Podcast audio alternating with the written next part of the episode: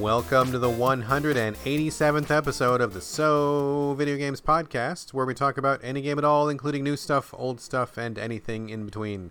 If we're playing it, we will be talking about it. Today we are recording on June 30th, 2020. My name is Brad Gallaway. I am the editor of GameCritics.com, and 50% of this here show with me is my co-host and a man who does not grow his own broccoli, Carlos Rodella. No, I don't, but that's so funny you should mention it because I'm having broccoli tonight for dinner. And you did not grow that broccoli. No, it is organic though. Well, so someone grew it. Someone did a good job at growing it, and I paid them handsomely. Paid them the, that prime uh, organic broccoli price. That's Hey. pretty steep. It's it's more than normal broccoli price. Let's just put it that way. That is absolutely true. That's absolutely true. Uh, you know, we, I, yeah, I like the idea of buying organic stuff, but I really hate paying the price because I feel like it's just it's kind of a ripoff. Um, and you know, don't any organic farmers email me because I I apologize in advance. I just I can't afford your wares. But we are trying to grow our own broccoli in the backyard, and let me tell you, it's pretty difficult to grow your own broccoli. It's it's tougher than you'd think. I th- no, I think it's actually tough. Like right, like right out the gate, I think that sounds tough. Yeah, Uh, you know, I figured seed, dirt, water, and you'd have some broccoli after a while, but it is actually more complicated than that. And uh, we don't have to get into it now. This is not a farming podcast. Uh, this is the broccoli cast, so just so you know. the Broccacast. Here we go. All right, enough of broccoli. Uh, enough of that stuff. We are back, folks. It's been a little while, but we got a whole bunch of stuff to talk about. Good to be back in the podcasting chair. Before we jump right into our games coverage, Carlos, any housekeeping on your end there? Just uh, one small thing is uh, we saw the announcement for Ys Nine. Uh, Yes. And I was pretty excited about that because I've been playing Ys Calcetta, Calcetta, Calceda. I have no idea what they call it, and I'm still playing it without knowing the name of it. But whatever that game is, um, yeah, I'm all I'm all the way back into like the simple, simple, relaxing world of Ys. And uh, again, doesn't take up a lot of brain power. It's just hitting things and leveling up and and following Adol's uh, weird adventures. And so Ys Nine looks phenomenal. It looks uh, pretty much like they picked up where Eight left off uh, in the kind of new systems and mechanics and artwork. And it seems really uh, like a fun, relaxing action RPG. So I'm so in. Cool. Yeah, I saw the announcement of Ys 9, and I immediately was like, oh, I better tell Carlos. And I think I tweeted you or I emailed you or something. Yep. And as soon as I sent off that message, I promptly deleted it from my memory, and I'm like, I forgot this game even exists. Moving on with my life. Not Yeah. gonna, not gonna spend a moment on it, but I'm sure you will bring it to the show. I'm sure we will have a juicy discussion all about it when the time comes. So I yeah, I'll, I'll remind you about it when I'm playing it. Yeah. Oh yes, oh yes, I'm sure you will. Okay, I have no housekeeping, um, so let's just launch into coverage. Like I said, it's been a minute, and so we've got a little bit of a little backed up list of stuff to get to. Might be just a bunch of quickies today, folks, but we're gonna clear the slate and get right down to it. Carlos, starting with you, we're gonna have you cover maybe like the first three games on your agenda today. You started uh, with mystery game. Uh, you love to do mystery game. I don't know what that is. Talk about that one. And then let's talk about Tower of Time, and then let's talk about Path of Exile in that order. Take it away, sir.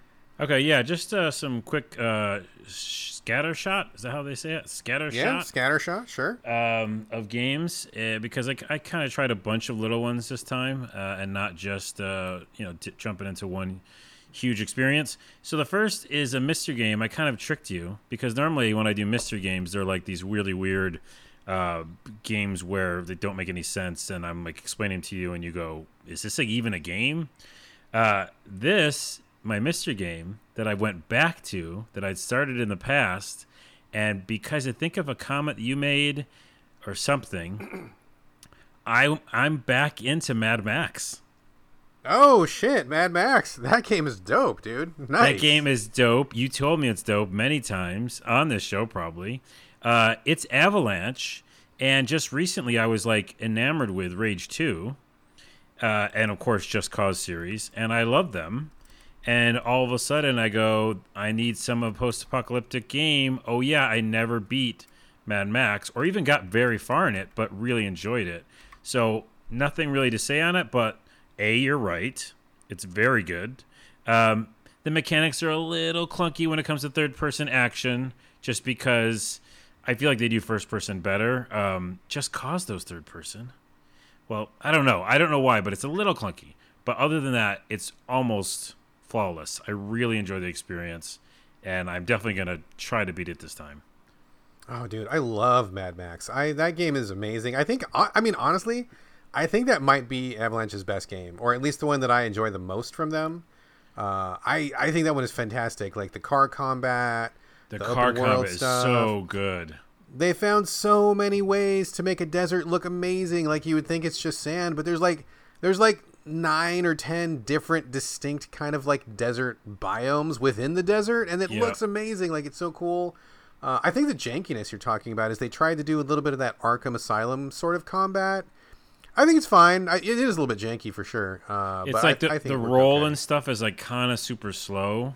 a little know? bit, yeah, yeah. Um, and then like, and if you're going from Just Cause and Rage Two, which are really fast, it's Yeah. like it's interesting. It must just be like a different department or a different part of the company that worked on it. I feel like it's maybe even not some of the same people. But uh, i with that said, you know, I love how they do like when you go to an area and it says 100% complete, so you're not like looking around for scrap. You just know Yeah. that you've cleared an area. They do all the right things when it comes to missions and storytelling and the action is fast and great uh, and like you said the atmosphere is great so anyways not much to say about it but you're right uh, of course um, about talking uh, its praises so many times and by the way fun fact i found the first or maybe all of the episodes of video game break that we did on cable access oh yeah. yeah, I found the actual video files. So I was Oh, thinking really? about posting them somewhere. Yeah. And uh, I think you talked about Mad Max on that. I will take every chance possible to talk about Mad Max. It is a crime that that game got the shaft. Just real quickly for to remind people that don't know, this game Mad Max, which came out about the same time as the movie, didn't actually have anything to do with the movie. So I think a lot of people were like, "Where's Charlize Theron? Where is uh, you know, whatever that bad guy's name was. Where is all that? Like, it's the same IP, but not nothing to do with the movie, which a lot of people got weirded out by. But the bigger problem with Mad Max, it came out in the exact same day as Metal Gear Solid 5, and every reviewer on Earth was, oh, I'm going to get me some MGS in. And the people who got assigned Mad Max were like trying to get through it as quickly as possible so they could get to Metal Gear. So they got like they gave it like shitty reviews and everybody rushed through it and nobody gave it a chance to breathe and it's not the kind of game you can just like jam through in a weekend. Like it's a pretty Oh, large game. yeah. There's a lot to it. So like a lot of the reviews when you read them, if you go back to Metacritic or something, they're like, "Oh, it's too big. Oh, it's too it's too slow. Oh, there's too, too much stuff. Oh, it's boring."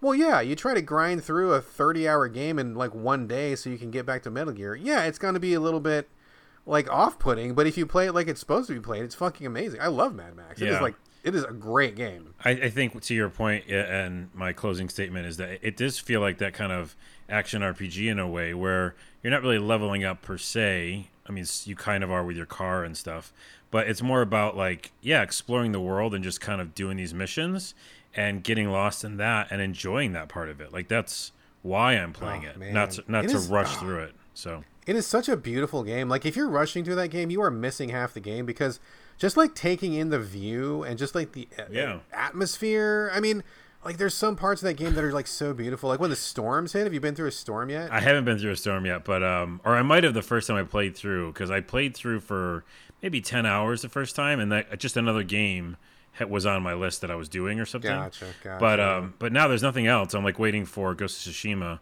which uh, is in a couple weeks, and so until then, it's just all Mad Max for me. I'm just going full oh in. my god, I love Mad Max so much. I love that game. I'm so glad you went back to it. I, ah, the best. Love I'm that afraid game. Okay. now. I'm afraid it's gonna be like you're just gonna talk about that the whole episode. This is now the Mad Max episode. Forget Yeah. all the other games. We're just talking about this for the next two hours. Okay, no. uh, Okay. moving Okay. on. Uh, moving on. Moving I on. s- I- Tower of Time. I- Tower of Time. Yeah, this is a weird experience about Tower of Time. So I was uh, I get hungry for new games. This is what I do. I, I'm a, I might be a gameaholic. I just decided. Uh, I do want all the new experiences all the time, and uh, yes, I've coined that phrase here, gameaholic. On Su- I just imagine the two of us like sitting in like a, a dingy like you know uh, like a veterans hall or something, sitting in a circle on these Yep. folding chairs, holding these like cold cups of coffee, and you're Oh. like, "My name's Carlos, and I'm a gameaholic," and they'd be like, "Hi, Carlos." Well, we could do it right I'm now if you want to reenact that scene. I have a mild. Oh, we did. We just did. Yeah. I was gonna say I have a mildly cold cup of mocha uh, and I am admitting that I have problems. Um, Well, admitting you have a problem is the first step. Well, I've admitted. I think I'm into the third fourth steps. Uh, so what happened is I was hungry hungry for a game. Uh, there was nothing new on the PS4 store. I'm I'm really crazy for my PS4. I always look for the newest games, and there was one I saw a week or two ago called Tower of Time, and it looked like top-down view, um almost like a Diablo esque, but with turn-based like a dungeon crawler or something like that, right? a dungeon crawler, but with turn based, like a lot of really good like pausing the game, planning out your moves. And I remember how you were talking so much about Desperados three and how I wouldn't like that version because it was pretty tough and it might just kind of discourage me. But this, I was like, oh, there's little RPG elements with turn based. I do like that, and I bet you I could probably you know do fine at it. So. I get it. Uh, no, no, wait. The weird thing is, I go back to get it. It's not on the store anymore, and I go, it got delisted. yeah, it was del- it was gone off of new releases. and I was like, wow, that's weird. And so then I went and couldn't remember the name of it by the way for a while. Then finally found the name. generic name. Yeah, Tower of Time. And finally found it through like, you know, old school PS4 search, which is like hard to do. Yeah. Like yeah. you can't sometimes find stuff. But I finally found it through that and I was like, well, that's weird. It's not in new releases. And I just bought it. And it's 25 bucks or something. And uh, I started to play it. And the beginning, all of the like graphics, oh man, you would have been out in three seconds. Uh, all of the art was like, uh, you know, those hidden objects games? Ooh, yeah. you know, like where it's kind of like I don't, I can't put my finger on what that art is, but it's like this kind of uh, not cartoony, but illustratey. You know, very illustrated. Anyways, it's that, and the, the the voiceover is like just similar. It's like, well, back in the day, there was this Tower of Time. I'm like, oh, I'm out. You know, I want to get out of here. I gave it a Oh chance. I gave it a chance to get to the combat and get to the, you know, maybe this a fun loop, you know and it was not intuitive. Uh, the pause mechanic was terrible. The the combat just felt really bad, like really bad. Um, and then more of those cutscenes would happen, and it would go back to the illustrated look and go, well, now that he's done that, he will also be doing this. Nope, no, I won't. I won't be doing anything you're telling me, voiceover narrator, because I'm out of here. Ugh, man, it's funny you bring that one up, dude, because I saw that. Uh, we actually got an email about this, offering to send us some review code on uh, Switch, I believe. And I'm like, Tower of Time. I mean, I like towers, but I don't know. Tower of Time sounds kind of weird. And I watched the trailer, and just from the trailer, I'm like, nah, I can, I could smell that one a mile off. It looked pretty, it looked pretty shoddy. So I'm, I am, I'm sorry that you spent twenty five dollars on it. Yeah, I do that a lot. Like, there's a, I mean, it's usually 10 to 30 is my cutoff. And I'll go, like, ah, this might be bad, but I, you know, I'm a gameaholic and I am admitted it, so I understand my, my problems. Uh, another thing that kind of fell into the gameaholic area is Path of Exile. Path But- of Exile. So now this was, it's a free game, so there's nothing, you know, none of my resources are wasted by trying it. But I was watching a GDC talk about it with the developers, and they were talking about how they are working with the game to keep players, add new features, and just Yeah. I kind of got lost in the this kind of uh, the economics of it and was really interested. Um, and of course, you know, uh, it's I think it's out there that I'm working on a game um, at work, my day job, and our game's going to be free to play as well. So I was like, oh, that's just interesting of some of the mechanics of of a free to play game. So it's on my PS4, Path of Exile One. It's free. Why not try it? So and also Path of Exile Two is already out, and I think that's for the PC right now. It has a sequel. I thought they were just going to keep adding to that game for infinity. And also, would you remind us really quickly what it is? Oh yeah, it's um again there's, there's more of a traditional Diablo game, action RPG. You know, three quarters view. It goes on forever. There's a million quests, like a Warhammer 40k uh, Martyr game, Diablo 3, that kind of a game. Yeah, very, very Diablo. I, pl- I think I played this on Xbox One, where it is also. I think it's free on every platform. Yeah. Yeah, I believe there's a, there's a two, meaning like just like another like uh, extended version of it. But anywho, uh, booted up the PS4 version, downloaded for free, and the the combat is fucking terrible. Like I have no idea how they made it this long with ten thousand users, twenty thousand, whatever their numbers are, and all that GDC talk I was listening to them. I was like, yeah, but don't you know that the combat isn't fun? Because now I'm talking from a melee perspective, of course, because that's what I do.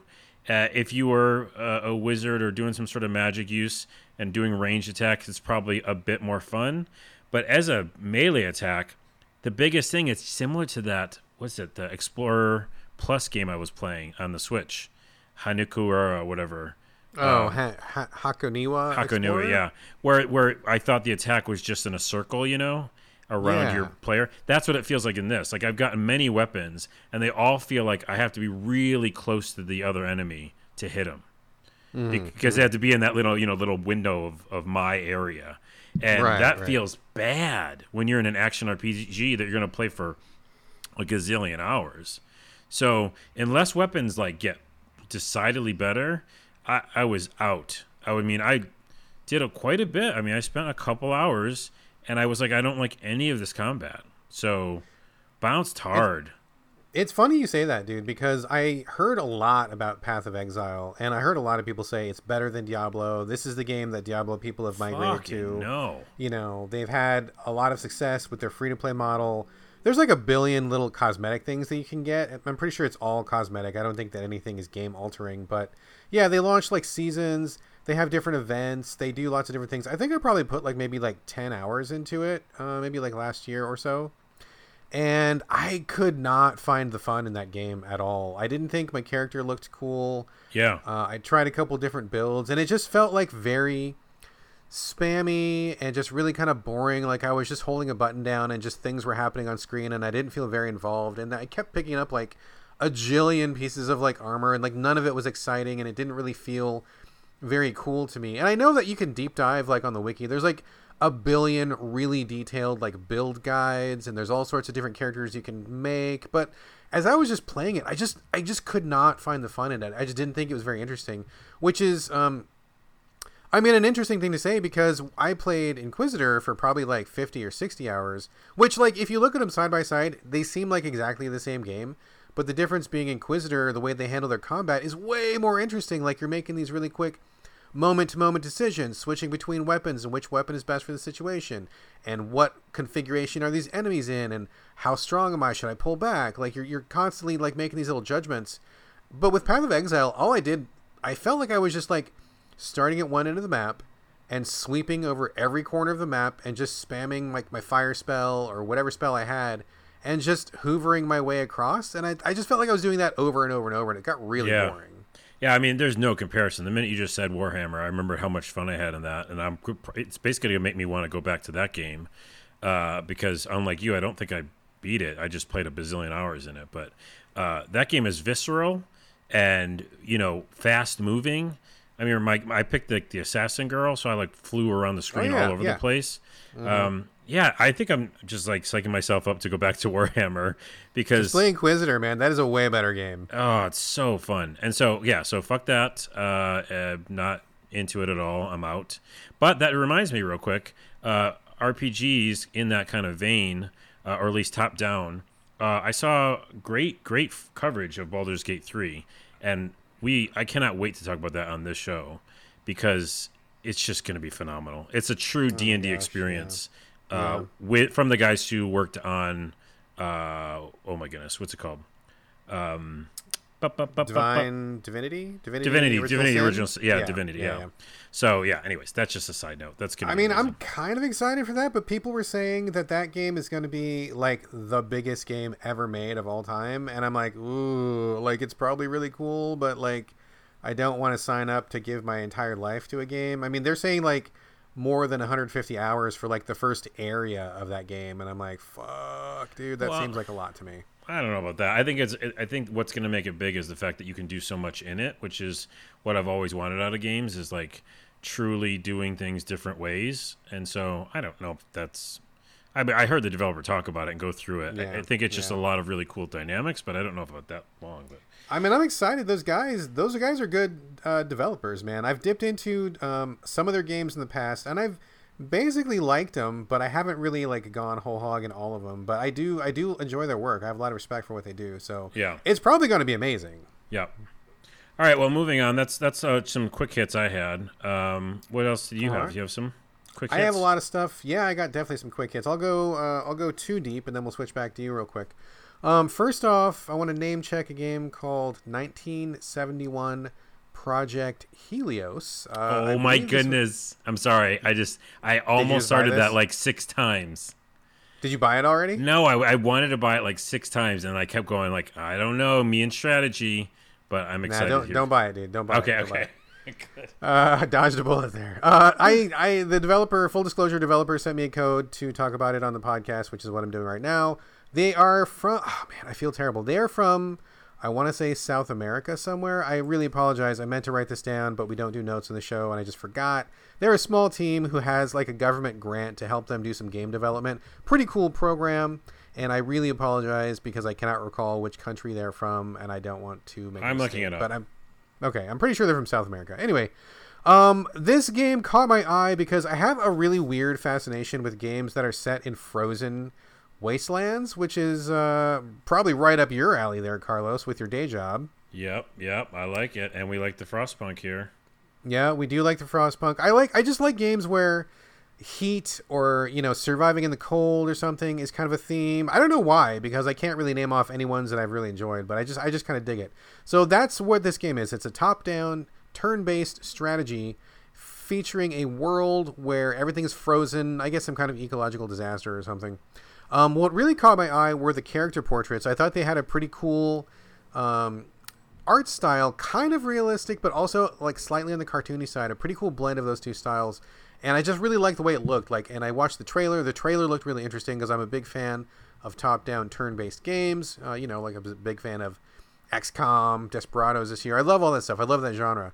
So I jumped into this, just wanting to check it out, and I have to say I had a pretty, pretty negative experience. Um, to start with, I think the code that I was sent was really just buggy or something happened where I was getting like the debug menu on every screen of the game and I do not think you're supposed to get that. It was What? yeah, it was like there was like a little menu of options would come up and in the corner it would constantly tell me like what the frames per second, how fast the game was running. And I'm oh, like oh yeah, don't I know that. That's the debug menu for sure. exactly yeah. And then there was like this other menu like of all these other options where it was like you know combat true false. And if you hit the the false then like combat would go away. And if you hit there was like all these options where i'm like dude okay i know i'm not supposed to be fucking with this stuff. I should not be seeing the debug menu. So i didn't touch anything on the debug menu because i'm like oh man i'm gonna mess this up it's gonna fuck my game up i don't know what's going on so i ignored that and i just tried to play the game as is um, it's a little bit interesting because uh, the what happens is you you have your top down squad. You're walking in real time through a map, and it looks kind of neat. And whenever you get close to an enemy, all of a sudden like grids appear on the ground, and then it goes to turn based. So like you're walking, walking in real time, hit an enemy, boom, it's like turn based. Kind of a neat little transition. Uh, but the combat is just really just super bog standard. I mean, nothing really interesting about it. it you know, as if if somebody said, "Hey, just make me like the most generic turn-based strategy game you could and just check all the boxes but you know just give me like the baseline turn-based that's kind of what this felt like it just didn't have a lot of interesting characters didn't have a lot of interesting development i mean i started playing it and after like three or four battles i was like okay i get it but it's just not that interesting and the art is nice but the art itself is not enough to carry the entire experience so i noped out of it pretty quick um, i hit a couple more bugs before i left the game i had a a crash to desktop or crash to PS4 desktop anyway, and a few other weird things happened. So I don't know if this game is ready for prime time. Even if it was, I suspect there's probably not a lot there, considering turn-based strategy fans have a lot of really good choices available right now. It is a very rich genre at the moment, and you're going to have to bring your A game. Unfortunately, this does not look like your A game, so Well, I give a pass You to give that it one. Yeah, you give it a pass, but I have a question. So Yeah. I like the art a lot actually, and that's why I kept It's cool art. It's good it. art, yeah. And the fact that one of your characters is a dog, which seemed cool. Also Um, very cool. Yeah, and then the, the like the factions. By the way, one of them is called Scavengers, which is funny. the uh, my, the video game Scavengers that I'm working on. Anyways, what you did uh, yeah, uh, and also there's resource management. And by the way, they're from Madrid, uh, the team. Oh, Spain. Okay, Yeah, okay, Spain. my bad. Okay, thank Uh, you for looking that up. so and, and there's skill trees.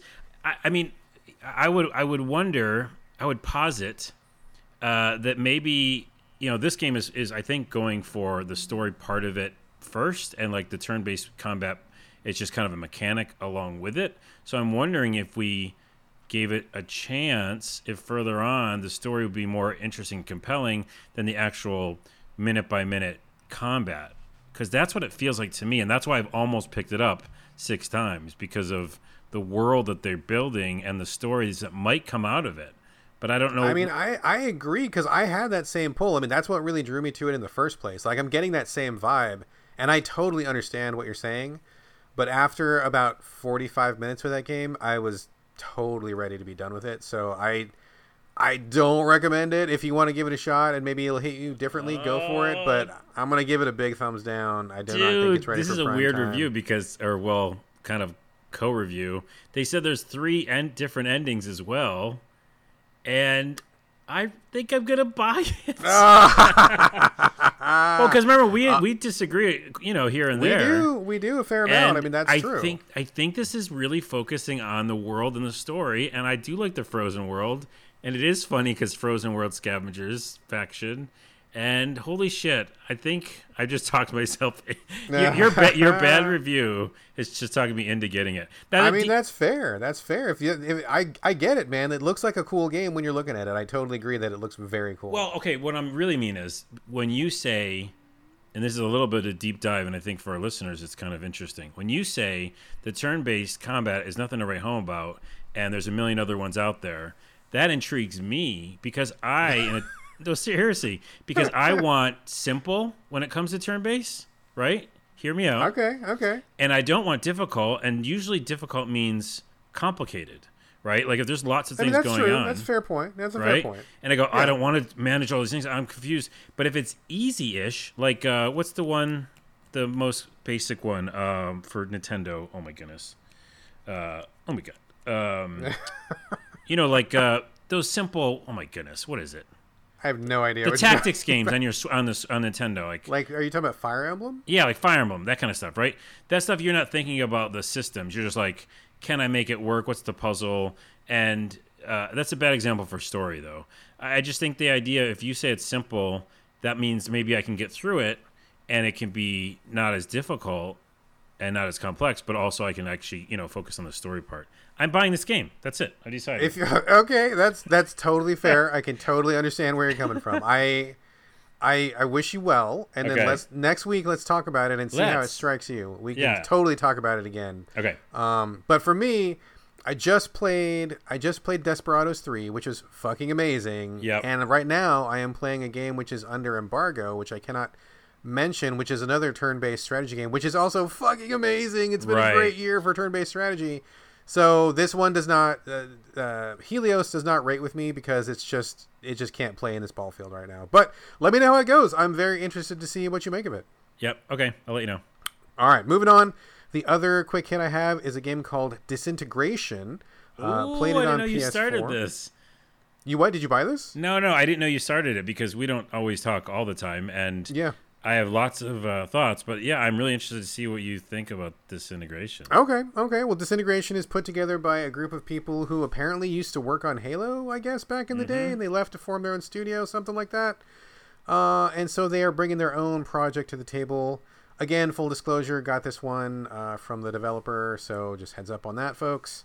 Uh, you you play as, I guess, a robot who flies a hover vehicle, and you are kind of like the commander of a squad. So you see the game first person, but the members of your squad are robots that are controlled by, um, you know, the game's AI. You don't you don't control them directly. You just kind of tell them, "Hey, go over here." Like you're on your hover vehicle and you're above the battlefield, right? And so you're kind of scanning around, being their commander. And so you say, "Oh, attack these guys over here," and you like ping ping whatever it is you want them to go do, and then your little robots on the ground will like run over there and like attack that other enemy robot, or they will scavenge uh, the loot, or they will, you know, like take cover somewhere that you tell them to take cover. You can also shoot things from your hover vehicle, and you can heal people from your hover vehicle. So you're kind of like managing your team from the skies, and your team is on the ground. Um, kind of a cool idea. It started out pretty well with a, a, good cutscene and a good tutorial, and I felt like things were getting off the ground properly. Um, but I gotta say, I got maybe four or five missions into the game, and I just lost all interest because I just felt like I was doing the same thing over and over. Every level felt exactly the same to me, and it's not really super fun to hover over a battlefield and just ping things as your Mm. main form of interaction. I felt like I was just watching these little ants because I was so high above the battlefield. I mean, you can go lower, but I was usually high for better visibility. And I was just like, okay, ping, and then my guys would go over there and do something, and I'm like, okay, cool, and then ping over here, and they go do that thing, and then ping over here. It, it's not really super involved, and the the gameplay was not super complicated. Characters were not really that interesting. Graphics kind of generic, and the world design was super generic. It reminded me a lot of the kind of game that you would pick up in like the first couple years of the PS3 or the Xbox 360 where people were still kind of developing for it and you know like you'd get kind of these like mid-budget B-tier games and you just picked it up because nothing else was out at the time and it would be okay for a weekend and then you would like totally forget about it like the next weekend. Like this has that same feel. Feels like it's a generation behind and it feels like the gameplay just doesn't have enough juice to it. So i got really bored with it after maybe like i said four or five missions and i just i just kind of quit. How did how did this one strike you carlos? You play this one a little bit No, I didn't uh, because I watched enough uh, coverage of it, and normally I, you know, have to play it myself. But um, what you just said is exactly why I would never pick this up. Is because of, yeah, the way that you control the character. It feels terrible to me. Um, I don't unless you're playing a specific like tower defense game or some game where you're it's just a strategy game. But this is like trying to be uh, an action game with uh, this kind of top like uh, look, looking overhead and controlling units. I, I, I hate that idea. Like it just feels bad to me. So I would never um, I would never get into it. And it's really interesting because they're and making a multiplayer game as well. I mean that's like um its big uh, secondary part of it. It's not just this like story, but like right there's a lot of PvP stuff as well. Yeah, yeah. I'm glad you brought that up, dude. I totally forgot about that. But yeah, it actually began as like a PvP online real, you know, game, and that part did not interest me at all. I didn't even try that mode at all. I was just going into it for the story mode, and maybe that's why the story mode is so boring because maybe this game is somehow way more interesting in PvP mode, but that's not something I would ever want to do. And based on what I saw in the story mode, I'm like, um, I kind of like the idea more than you do. I think the idea is okay, but I just think playing it just ended up being really dull. Yeah, I think what you said is also what turned me off originally because I think I heard through the grapevine that yeah, this uh, these this team was creating like this really interesting new different kind of PvP game, and I think that they tacked the story on after. I don't know. I mean, I'm not. I wasn't on the ground for that, but Yeah. So yeah, but overall, I was I don't like that gameplay, the way it looks. I I, I wouldn't want to play that type of game, so I'm out. But oh well. Oh well, so that's a thumbs down uh, from me. Let's kick it back over to you, Carlos. Uh, you have been playing more of The Last of Us 2. You have further thoughts. I have not been playing it, and I'm kind of glad because it's boy, it is a shit show in social media right now. It is a giant cesspool of hot mess, and I'm really glad that I did not get into it right now. But you are playing Last of Us 2. I don't know if you've been engaging in the discourse or anything like that. Maybe you're just straight up playing it, ignoring all the chatter. Um, but you have further thoughts, and uh, talk to us about Last of Us 2. Spoiler free, of course. Yeah, I'm glad you brought that up because the first thing I'll say is, uh, and we talk about this all the time on the show, but anybody who is wasting their time uh, doing whatever discourse you just referred to, um, fucking stop it. It's so Ooh, silly. It's ugly. It's so bad. and it, it literally, after I talked to you a few more things about this game, it, it- it doesn't even track. Like it doesn't even make any sense. It's literally people like we, like society right now. They outrage culture. They want to spin up their little drive about everything. Um, that's really what it's about. I don't think it's about the game because now that I've played enough of it, I'm actually off of this kind of like, you know, oh, that's so terrible why would they make this? Uh, fuck those guys. I think I originally was thinking that when I saw the trailer and stuff. But um, yeah, so the first thing is everybody else fucking do anything else with your life besides what you're doing about talking about Last of Us 2 and like and attacking each other. Get over it. That's silly. Um, okay, besides that bullshit, which I will not waste breath on, uh, the game isn't as dark as I originally thought or the trailers make it out to be, which is interesting. I think it's a fail on marketing because, you know, especially right now in this time period, wow, wow, we we need some light with the dark, and that's what I was talking about last episode that I didn't think this game had. But then again, I had only played a few hours of it. How So far no- are you now? Like how many I hours? think in? I heard it's like like- 25 hours long, basically. Yeah, I think I'm in ten or twelve. Okay, so like Uh, halfway, maybe. I'm almost halfway, I think, and I go like there's sections to talk about the light and darkness. There's sections of, and this is not a spoiler. There's other spoilers that are much more spoilery. There's um, there's a section I just went through that's a, a flashback, right? Uh, which I think is really cool of them to do. It is filled with such light, like it is very, very heartwarming. And I was like, Okay. what's happening? I thought like this is supposed to be just like the shittiest, darkest thing ever forever.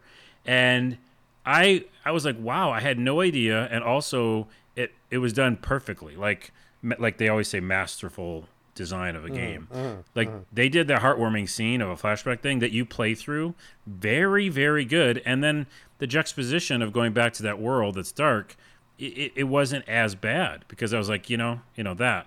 So that's the first thing. It isn't as dark. It, it has moments of like stupid darkness that I'm not sure why they went that far with, uh, you know, the torch tree kind of stuff. But besides that, I think right now, almost halfway through the game, I'm not like blown away by the darkness, and I don't feel like I can't go on anymore, which is what I was afraid okay, of. which well, so that's good. That's good. Yeah. So that's my, my PSA so far, unless the last like eight hours or 10 hours is just all bullshit. But um, I might actually go through it and, and find out. Secondly, the video gameness of it, the, the, the kind of like the stupid jump that I talked about, it's still there the whole time. Um, the picking up of things to get your ammo to goods and stuff. Yeah. Oh, and also the the terrible. We found a generator. There's no power. Oh, okay. Oh, uh, there's a cord. Well, it doesn't reach. Oh, okay. I'll move over here and put the cord in. Oh, but it needs gasoline. Oh, okay. We'll go find gasoline. Go to next area. Oh, there's a generator. Oh, it's not powered. Oh, we need oh, gasoline. Oh god, they do that thing multiple times. It was multiple times in the beginning, and I was oh like, no. don't do that. So you take that and the dumbass jump, and just the video gameness of the combat. Actually, it, yeah, there's there's like quick timey events, but those get boring because they feel like a video game, and it's just shooting everything in sight like any other game, and it becomes Uncharted. It's like just an Uncharted game to me right now which interestingly is a double-edged sword. One means like I liked Uncharted, so it's like having more Uncharted, but it also doesn't make me feel like I guess that depression, the like mental exhaustion because it's a fucking video game. Like it feels very Does that make sense? It feels like Uncharted, and Uncharted feels like the most video game to me ever. It's interesting that you bring this up. I haven't played this game myself, so I can only speak on what I've seen discussed and you know the little bits that I've kind of absorbed by being in the review gamosphere. But we did just publish uh, the Game Critics review of The Last of Us 2 today that just went up a couple hours ago before recording, uh, done by Jared Johnston, great guy, great writer. And a lot of the stuff that he brings up is kind of mirroring what you're saying. I mean, basically, the takeaway from his review, and it's live now in case anybody wants to go check it out. Uh, the takeaway from his review is that he was really happy with the script, as if you just looked at the script itself, but he was very unhappy with the video gameness of the gameplay, a lot of the uh, like the, the the cruft that they make you get through, like you're saying, the scavenging, the crafting, um, a lot of the combat. He was very unhappy with. He feels like that the game spent all of its time on the audio visuals and and he said he genuinely did enjoy the script very much he said it was a great script but you know the the same old like uncharted mistake of killing 10,000 bad guys and then in the next cutscene you're you're you know you're trying to say that you're a good guy and you don't want to kill anybody Exactly. you know that was like his his he's he just said like it just didn't work for him where in this game and i think even more so than uncharted ellie the main character and just you know the themes are like you know we need to survive and it's a post-apocalypse and being evil is bad and blah blah blah but then you end up in every gameplay scene killing 30 dudes. It's h- kind of hard to buy what the script is selling when you are doing like the literal opposite during the gameplay. That was something that he really nailed in his review and i think that is a problem with Naughty Dog. Um, they they want to talk one game, but they actually deliver another game, and those two things just never really seem to come together for them. So if you're the kind of player that doesn't care about that, then fine. But I actually care about it a lot. Uh, Jared cared about it. Sounds like you care about it a lot too. Yeah, that's a great take on it. And I, let me expand on that for a minute. Like, you aren't only just killing people, because I remember I originally was like, I'm going to go on a pacifist run and, and never to kill anybody, uh, which is impossible. But you are killing, I would say, almost, not, maybe not half and half, but pretty close to half and half monsters, right? Like, there's a ton of like just being in buildings with monsters and uh, and zombie type people that you're taking out, and then you turn around the corner and now there's like real people again. But okay. but so it isn't just like going through and, and killing bazillions of people. Like Uncharted, you kill a fuck ton of people. And, Way too many people. Yeah. Yeah. So I would say you kill less here, and it still can, you know, uh, marry together with the narrative a little bit more. But but to the video gameness again, like there's like codes that you have to find. I don't want. I mean, I don't want to do that. Like, yo, where's the code of the piece of paper? Oh, they scrawled it into this one like on this piece of wood. There was a dead body, and some of the blood was a code. Come was on. it like written on the wall or the floor right next to the on the body? floor right next to his body? Who makes was. a code in was, the blood yes. on the floor? No one is. No Naughty one dog, does. That's who. That's who. Naughty does Dog does. Yeah. and I want to say one more thing about the video game ness because again, it's almost like a blessing in disguise because I'm not feeling again exhausted from this game because it's a fucking video game. Um, but I have no idea how no review has mentioned this. Maybe uh, he did.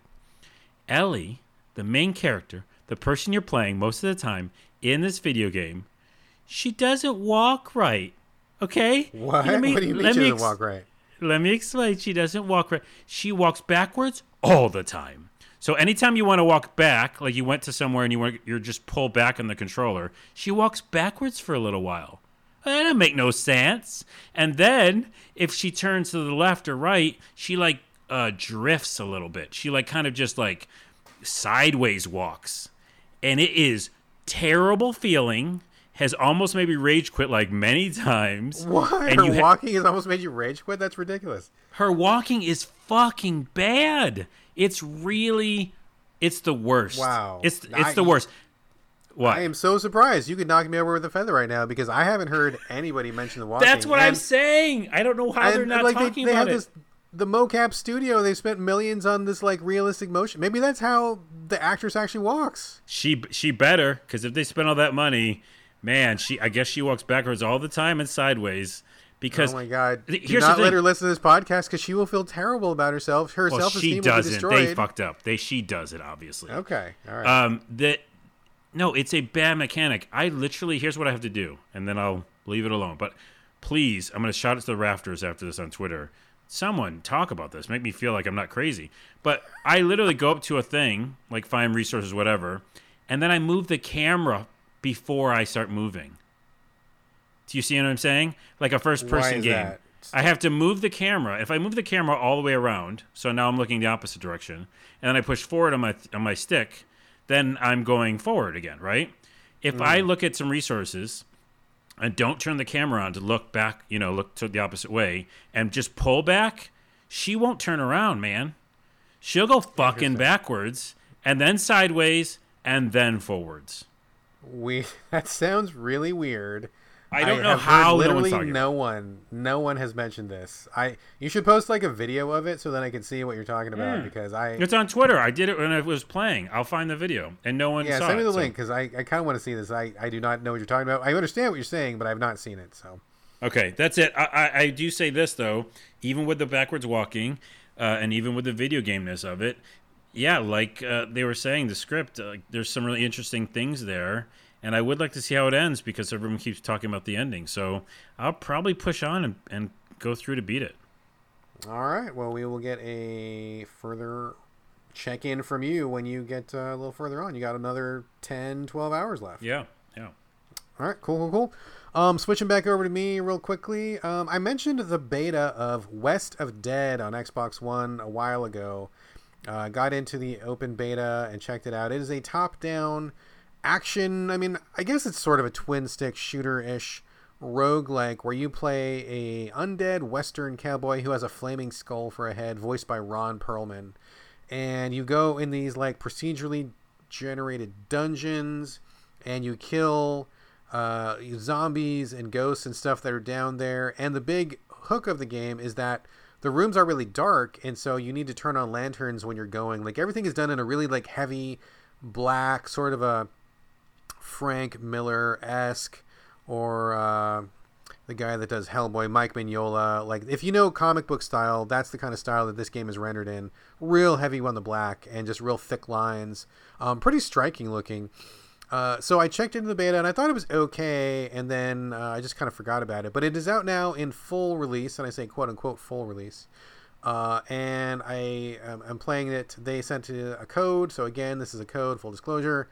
Uh, and I'm, I'm playing the full release, and I got to be honest with you, it feels a lot better than the beta. Feels like it's definitely come a long way since then, but it does not feel ready for prime time. Um, the pacing of the game is really weird you start out with like no resources and then you get to like the second boss uh, and all of a sudden like all this stuff unlocks like all at once and the stuff isn't really well explained and you don't really quite understand what's going on uh, some of the weapons don't feel like they work quite right and sometimes i just i feel like it's a bug where i simply cannot hit somebody with my gun it's the strangest thing what? i'll like nail people yeah i'll be uh, in a dungeon shooting zombies bam bam bam no problem knocking them all down easy and then I'll get into another room, and like for whatever reason, my gun will fucking just not hit the zombie. And I've been killed a few times where I am like shooting straight at the guy, and just my bullets are going all over the place, and I'm like, what is going on? This this is like some kind of fucking glitch or bug or something.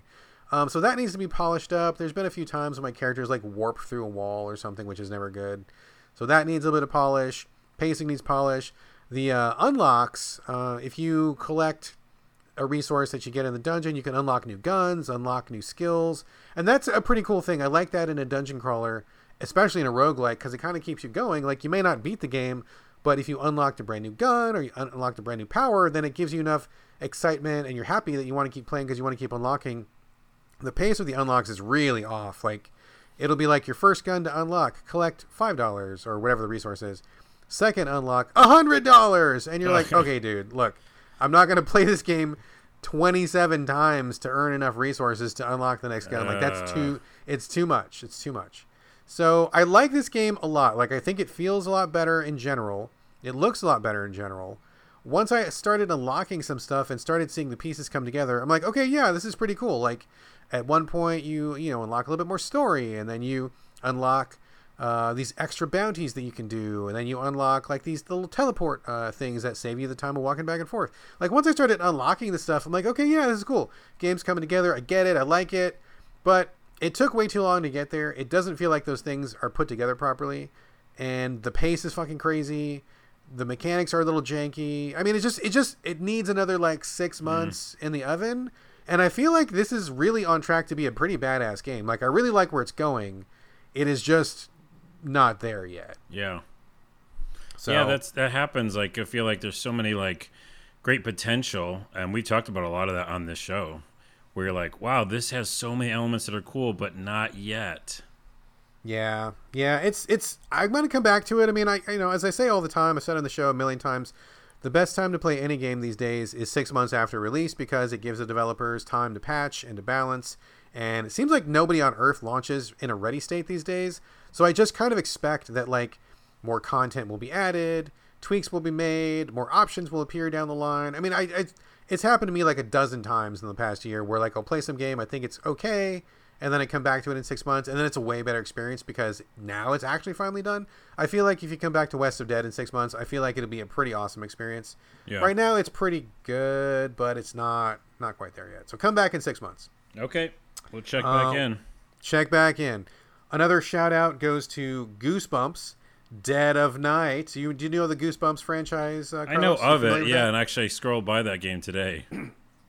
it is a crazy little game. Um, I agreed to talk about it on the podcast because uh, my son likes Goosebumps the franchise. He doesn't read the books, but he likes the TV show that was on like in the '90s. We watch it on Netflix, and he likes those little. It's like mini mini Twilight Zone episodes that are really scary. Mm-hmm. Um, so he he's into that, and we started playing it. What this game is is it's a first person horror game slanted for kids. So it's for like you know 10, 12, 14 year olds or anybody who is into the Goosebumps franchise, I guess. Uh, or maybe you've seen the movies. There's a couple of movies starring Jack Black that came out a while ago. Uh, you're inside a haunted mansion, and you need to find pages of a magical book. Uh, and but what happens is you can't fight and you can't do anything. So it's like one of those horror games where you have to run and hide. One of Oh, those yeah. hidey, powerless, can't fight back games. And uh, it freaked my son the fuck out. He could not handle it. He was like, "This is way too scary. I don't like not being able to do anything. I hate having to run away. There's no way to kill these monsters and then chase you all the time." He's like, "Fuck this, I'm out." What? So what a, what a he- weird genre to pick for that ty- uh, that type of um, franchise. It is a little bit weird because the graphics are fairly bright. Like it's not dark. Like it doesn't look like Resident Evil 7 or anything like that. Like it looks bright. The monsters are not really that scary looking. I mean, there's like a, you know, a werewolf, he's got high top shoes on, and there's a zombie yeah. who's got, you know, she looks like she's like slightly dirty, but she doesn't look rotten or anything. She's not like decomposing. And there's a uh, a puppet, uh, Slappy, the famous uh, ventriloquist dummy. He's in there. So like it's got some slightly goofy elements. It's fairly bright. Um, it's it's not too creepy looking, but that tension of I need to get out of here because I can't fight back and this monster is chasing me was way too much for my son. It was just too much. He could not handle it. Um, I got my wife to play it a little bit, and she jumped into it and checked it out, and she was not a fan of it either because I think she does not appreciate that gameplay uh, as well. She's way more on the Resident Evil "I'm going to shoot you with a rocket launcher" side than Yeah. she is with the run and hide genre. So I think it's. I mean, I think that if you're a kid and you want to play something that's creepy and is kind of getting into like more of a straight up horror genre, like this is actually a pretty good adaptation of that. Maybe if you're a kid that likes Five Nights at Freddy's, or maybe if you can handle a little bit of the scarier stuff and you want that like disempowering genre where you just can't do anything and have to hide, you know, kind of like Alien. What's that Alien game? that came out a while Isolation. Yeah. Isolation, or uh, the one that has the oh gosh, Outlast. Outlast is like Outlast. that. Yes, you knew Yep. exactly. Thank you. You knew exactly what I was going for. I was going to say the big weird naked guys and the flashlight. That's Outlast. If you like that kind of game and you're a kid, I guess. I know that. That's what I'm saying. The juxtaposition Yeah. of those two moments. That's weird. It's it's strange, but it's there, and I do think it's appropriate for kids because there's nothing really bloody or gross. Although I will say there are a couple nasty, really nasty jump scares where everybody like I was playing it, or, or my wife was playing it. I was on the couch and my son was on the couch, and we were all like as a family watching my wife play, and like all three of us like jumped up off the couch at the same time. Uh, none of us appreciated that because we do not like to be jump scared.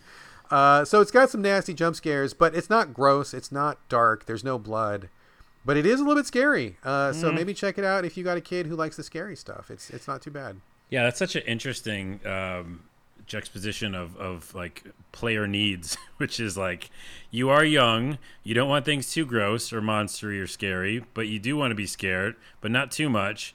But you don't like the idea of having any power in a video game, but you also don't want to get too gross. Uh, we got a game for you. It is a really weird Venn diagram that they are going for, Venn and I. I honestly don't know if anything else is even in that circle with them, but. There it is, and it's ironic too because um, I I often tell my son about Clock Tower. Did you play Clock Tower back in the day on like yeah. PS One? Yeah, yeah, yeah. So that was like one of the very first like disempowerment games where you had to run from Scissorman and hide, and that game fucked me up like six ways from Sunday. Like I feel like I got PTSD from that game, and I talk about it all the time. And my son is very familiar with it because I tell him stories about it. And when we started playing, I'm like, oh shit, this is just like Clock Tower. He's like, oh no, and he was like, I don't want to play that game that like messed that up. So like, he was out. Um, and it's kind of scary. It's scary to be disempowered. So if you got a kid that wants that or needs a gateway game to get him into something scarier, if that's even a thing, then Goosebumps is your game. There you Check go. that one out. All right, one more game, and then we have uh, we have one. Uh, we maybe got some listener Q and A. We'll see. Um, Carlos, we were sent a couple of codes by the publisher to discuss Arcade Spirits on the Nintendo Switch uh, here on the show. I played this game, actually finished it two nights ago. How much time have you spent with Arcade Spirits? Whoa, you finished it. Well, Finished I feel it. like these are this is a game right up your alley. I would say, uh, from what I know of, of the games you like on this uh, podcast, especially for the Switch. It's not necessarily my type of uh, or my cup of tea, but I've played it about an hour and a half, hour and a half. So not very much. Although I don't know Okay. how long this game takes to beat. Um, but I have definitive opinions about them already. So I don't think All my right. opinion's going to change too much for, you know, getting through the whole thing. But you might tell me otherwise. Well, just to, I'm going to let you talk first, but we'll recap what it is. Basically, it is a visual novel slash dating sim for the Nintendo Switch. It's got hand drawn art. You know, it's like still pictures and a lot of text, like a lot of reading, visual novel. Uh, the premise is that you are a person who is kind of lost their way in life, and they have a phone app which is kind of run by an AI, and the AI says, "Hey, if you get a job at this local arcade, it's going to turn your life around. It's just what you need."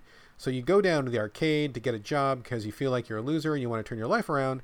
And once you get down there, you meet a whole cast of characters. It's like I want to say it's like four men and four women of various sizes and flavors and you can either play the game in like a friends only mode where you're just going through the story of working at the arcade or you can also participate in the dating sim side where you can I mean, kind of you know, romance either either the men or the women, whatever. Your character is pretty gender neutral. Like your character looks like basically exactly in the middle, so they're not.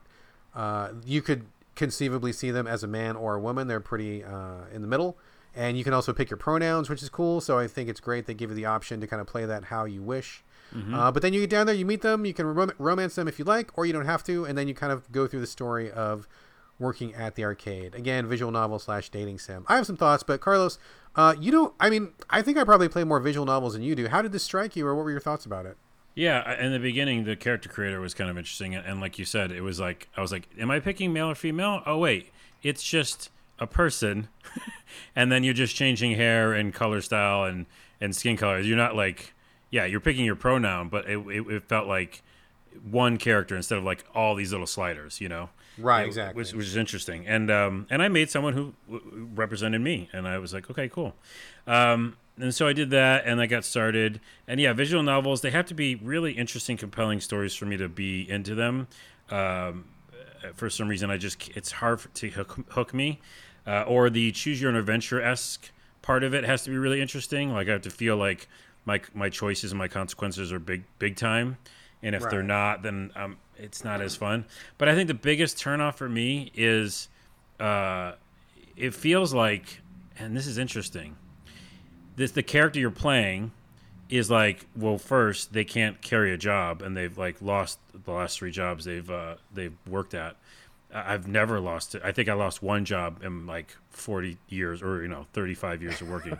so um, I don't understand that. And then secondly, uh, this person's aimless and directionless and and is making a lot of jokes and snarky, which you know, uh, I guess maybe I do, but it's it, it's just the kind of like this person doesn't know. It seems like this person's like new to life, and a lot yeah, of stuff is like yeah. this is this is how you do things, and and you know your roommate's like, come on, we we said we're gonna move here and make it, we're gonna make it, and as I just did went through all the steps, I was like yeah, yeah, brah, I did all this.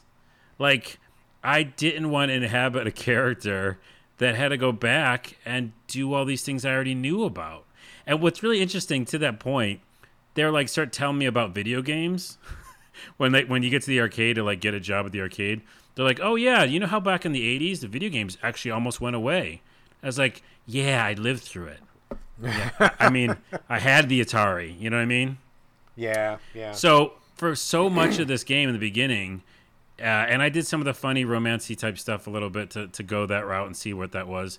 It just felt so light and airy, but also innocent in the point of like I didn't want to go down that path, and I just kept feeling like, Carlos, you've already done all this stuff. Like, do you want to do it again?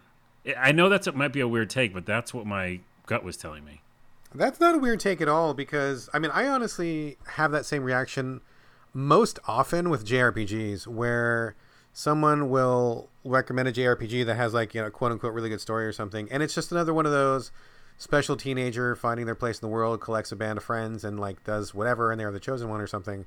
Like i i totally don't want to play teenagers anymore. Like i i've been through that phase. I was a teenager. I am no longer a teenager. Like I think it'd be really interesting to play games where they have like a mature adult who knows things and you know would have a different set of challenges of course i mean it couldn't just be just a free ride the whole time but you know like like that that coming of age thing i kind of agree with you i'm done with that and i don't want to go back to it and i don't think that for me anyway and maybe for you there's not really a lot of interesting stuff to mine in that period of life i think we're both kind of been there done that moved on So that's a that's a really interesting point. It doesn't strike me as much with visual novels, um, but uh, in JRPGs a lot. But I totally I totally get what you're saying. Um, Mm. For me, I this is an okay visual novel. It's not the best one I've played. It's not the worst, and I've played a lot on Switch lately, and, and there's actually been a lot of really really good ones on Switch. Um, I the thing one thing that kind of threw me about this was I kind of like you. I didn't like my character very much. Um, I I felt like them being so directionless was weird, and I did not like how. I mean, this. I I get what they were trying to do, right? They want to give you a character who is accessible to everybody. So they they drew a character that is perfectly in the middle. It could be a male, could be a female, it could be someone who is totally like in the middle of the gender slider. It could be somebody, you know, you, you could easily like many people could map themselves onto that. But I think it had the opposite effect with me where I felt like I couldn't really relate. Um, I picked my character. Yeah, it just it just didn't click with me, and it would have been cool if they had kept that character. Like I like having the option. It's awesome. I'm sure some people will like super appreciate that. Um, and then just added like two more models where one was like clearly more a female and one was clearly more a male. There was something about that that was kind of dissonant for me, and I had a little bit of trouble clicking with that. Or alternatively, I would have been kind of fine if I never saw my character at all, because I would see my character in certain cutscenes. Like you don't see them for most of the game, and then once in a while you'll have like a romantic date or something, and then you see who you're supposed to be, and I'm like, ah, that doesn't look anything like me, and I can't imagine myself in their shoes, and it was just a weird, this weird kind of thing. I'm sure that a lot of gamers and people have that same experience. You know, that's really why we need to see more representation. We need to see more people of color on TV shows, like you know, because it's white people most of the time, and a lot of people are not white people, and so if you're constantly seeing white people, you don't identify. I totally get that, and I totally agree. And this is one case where trying to do one size fits all didn't really work for me. But I get what mm. they were going for. I think it's an admirable, admirable goal. Um, the other problem I had was that I just kind of didn't really get very involved in the working at the arcade story. That didn't really hook me too much. It was okay. I mean, the writing is actually pretty funny in parts. I think the writing is clever. I just didn't really feel much about working at the arcade, and the romantic options for me. Uh, I just, I just, I wasn't really too interested in many of the people that were there. Like, I get that they were trying to like, okay, here's like a big daddy bod kind of guy, and here's a more athletic kind of guy, and then here's like a super athletic lady, and here's a lady who's maybe a little bit, you know, she's like more nerdy, and she, you know, like they were trying to hit like all of the high points, and I get it. I just didn't really click with anybody. The person I clicked with the most was my roommate, um, and she turns out to be the secret romance. So for like three quarters of the game, it does not look like you can romance her at all. And then right as you're almost done with the game, if you've made all the choices correct all the way up through, and actually I did, I just luckily did all the choices correct. Um, didn't plan it that way. Then you get an option to like romance her. So I chose her. I liked her more than anybody else. Um, but I just, I don't know. I just didn't click with anybody. I just didn't feel like excited to go through the dating sim part of it, and I didn't really feel super into the job part of it. But I enjoyed it. I mean, I think it's it's it's pretty well done. I mean, I think it, it hits the high points that people generally want to do. I laughed a couple times. I mean, it's not bad. I just it just didn't spark with me, you know? Yeah, it seems like we have very similar um, thoughts. Then it's like, yeah, it's just it- it's hard to finish something, or well, you although you finish it, so kudos to you. But it's hard to get into something that you just can't connect with, and I think with the character creator, a little bit maybe uh, feel the same way as you did. Also with the comedy, because I'm, you know, I do some of the comedies, and uh, the jokes didn't land with me, and then on top of that. I what that person had to go through. I didn't want to go through that. I was like, Yeah. no, I did all that stuff. It's yeah, it's not me anymore. So, yeah, unfortunately, uh, good try for me, but I I, I didn't uh, I didn't get into it. Yeah, yeah. Well, thank you to the publisher for sending us the codes uh, to go through it. I mean, I'm glad I finished it. I'm not. It didn't suck me in, and I gotta admit, you know, like I kind of like there was a few nights when I kind of didn't feel like going back to it, but I did because I kind of wanted to see where it went. I'm glad I finished it. I'm glad I saw it through. Um, but yeah, it just did not did not really click with me the way that I really like to have a click in a good visual novel or in a good dating sim like that. So You know how I uh, try to find the silver lining? I would say that for younger people, it just might click in general, just because they have not went through those things. Uh, Yeah. you know, just got their first job, or they are messing up with jobs, or they haven't had a you know romantic partner yet or something. Yeah. And it's like their kind of fulfillment, wish fulfillment at home with your Switch. I feel like there's a version of that that works really well for a, a younger person. So uh, just not even close to my realm. Right, right. And tagging and tagging onto your silver lining, I think that's good that you did that because I do want to say, um, you know, because I know who I am. I'm like a 40-ish guy, uh, straight white male, cis, whatever. Like I have my own preferences, but and I and I know where I'm coming from, and and to be presented with something that is not directly up my alley is totally fine. Like I'm totally open to those other experiences.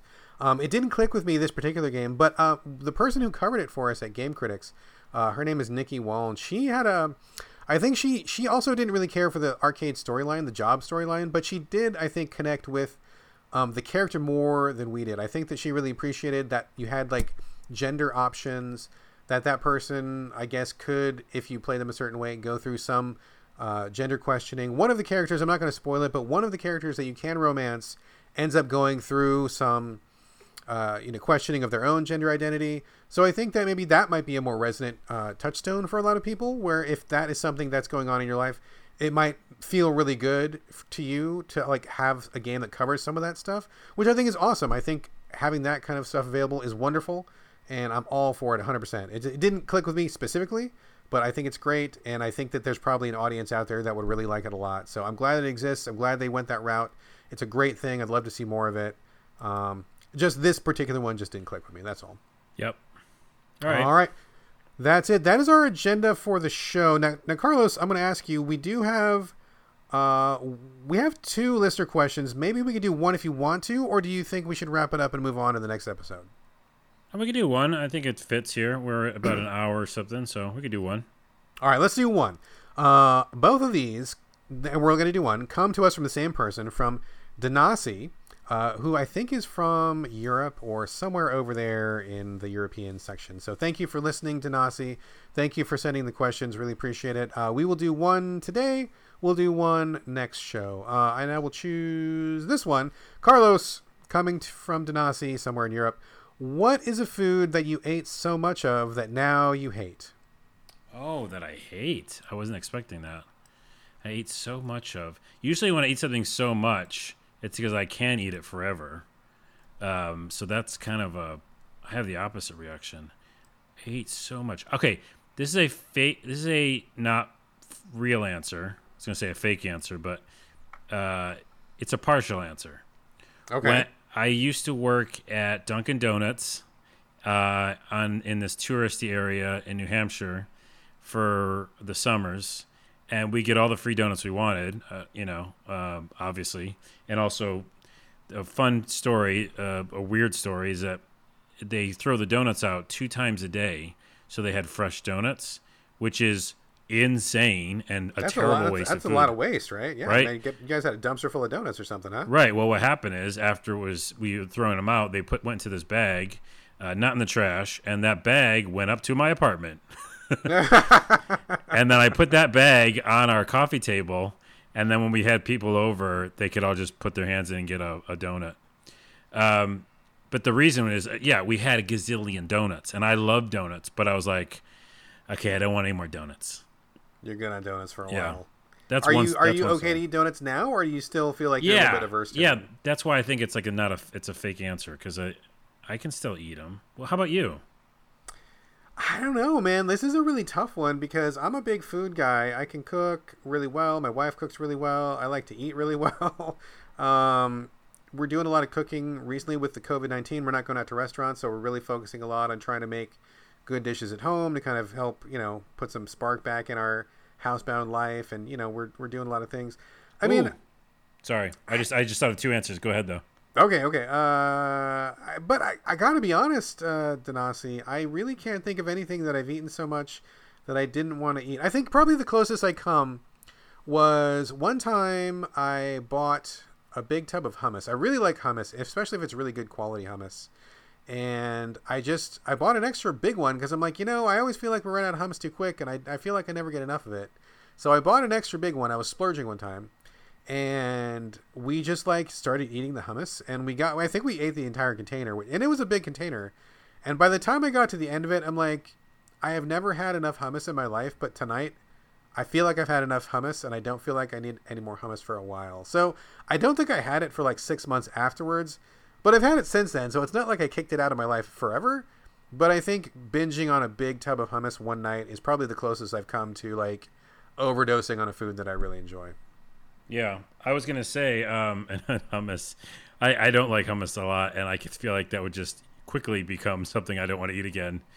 Um, so I have two answers. One is the easy answer, which we maybe it's for both of us. It's ramen noodles. Ah, ramen noodles. Right okay. in college, I think I had a bazillion of those, and now if I have them, I'm like, yeah, I probably, sh- I don't think I want this anymore. Like, because that that old trigger comes in and goes, you had a million of these, and because you were poor, and it's just that's what you ate. Um, it's, what, it's what I had for lunch. It's what you had for lunch today. Literally had it for lunch today. Yes. okay, let me let me be specific. The shitty ramen noodles that are like thirty three cents that have yeah, a those lot are of bad. salt in Those are bad. Yeah, Okay, are bad. that's what I mean. I don't mean good ramen is great, you know, out at a place or at home. So okay, my real answer I think is also those uh, little frozen. They were called they were called Michelina's. I'm not sure if that's what they are, but Oh, some yeah. of those yeah, some of those frozen things that are like the noodles are really bad when you microwave them, and you know again I had a gazillion because I didn't have any money. And yeah, they're now- like lean cuisine or like little frozen Yeah. meals, and they're like they're the really cheapy kind. Yeah, for sure. Yeah, I'm not talking those, yeah. Amy's. Like Amy's is still good. I Get me a pesto bowl, I'm good. But like the really shitty ones, like I don't know if I can process. My stomach can process those anymore. I, I bought those all the time when I was working um, downtown because I didn't want to pack a lunch, and so I would often get those. And we were, you know, pretty tight on money, so I'd buy a couple of those. I would always get the um, the fake pizza rolls one, where it would have like eight really cheapy small like pizza rolls inside a little thing, and they weren't even like name brand pizza rolls. They were Michelina's fakey pizza rolls, and they were pretty gross. But you know, you're hungry, you've only got a couple bucks in your pocket, you got to get something to get you through the day. I mean, it filled up my stomach more than once on a day when I needed something, so I'm grateful for that. But yeah, I don't know that I would be coming back to those anytime soon. Okay, well that's some answers. All right, we got some answers. Thank you, uh, Denasi, for the question. We will get to your other question next time. And that is going to do it for this show. Uh, but before we go, uh, as you just heard, we love to get questions and comments and feedback and anything from people who listen up. So please uh, send us your thoughts, send us your questions. Hit us up, So Video Games Podcast at gmail.com. We're on Twitter collectively at So Video Games. But you can hit us individually. Carlos, where can people find you this week?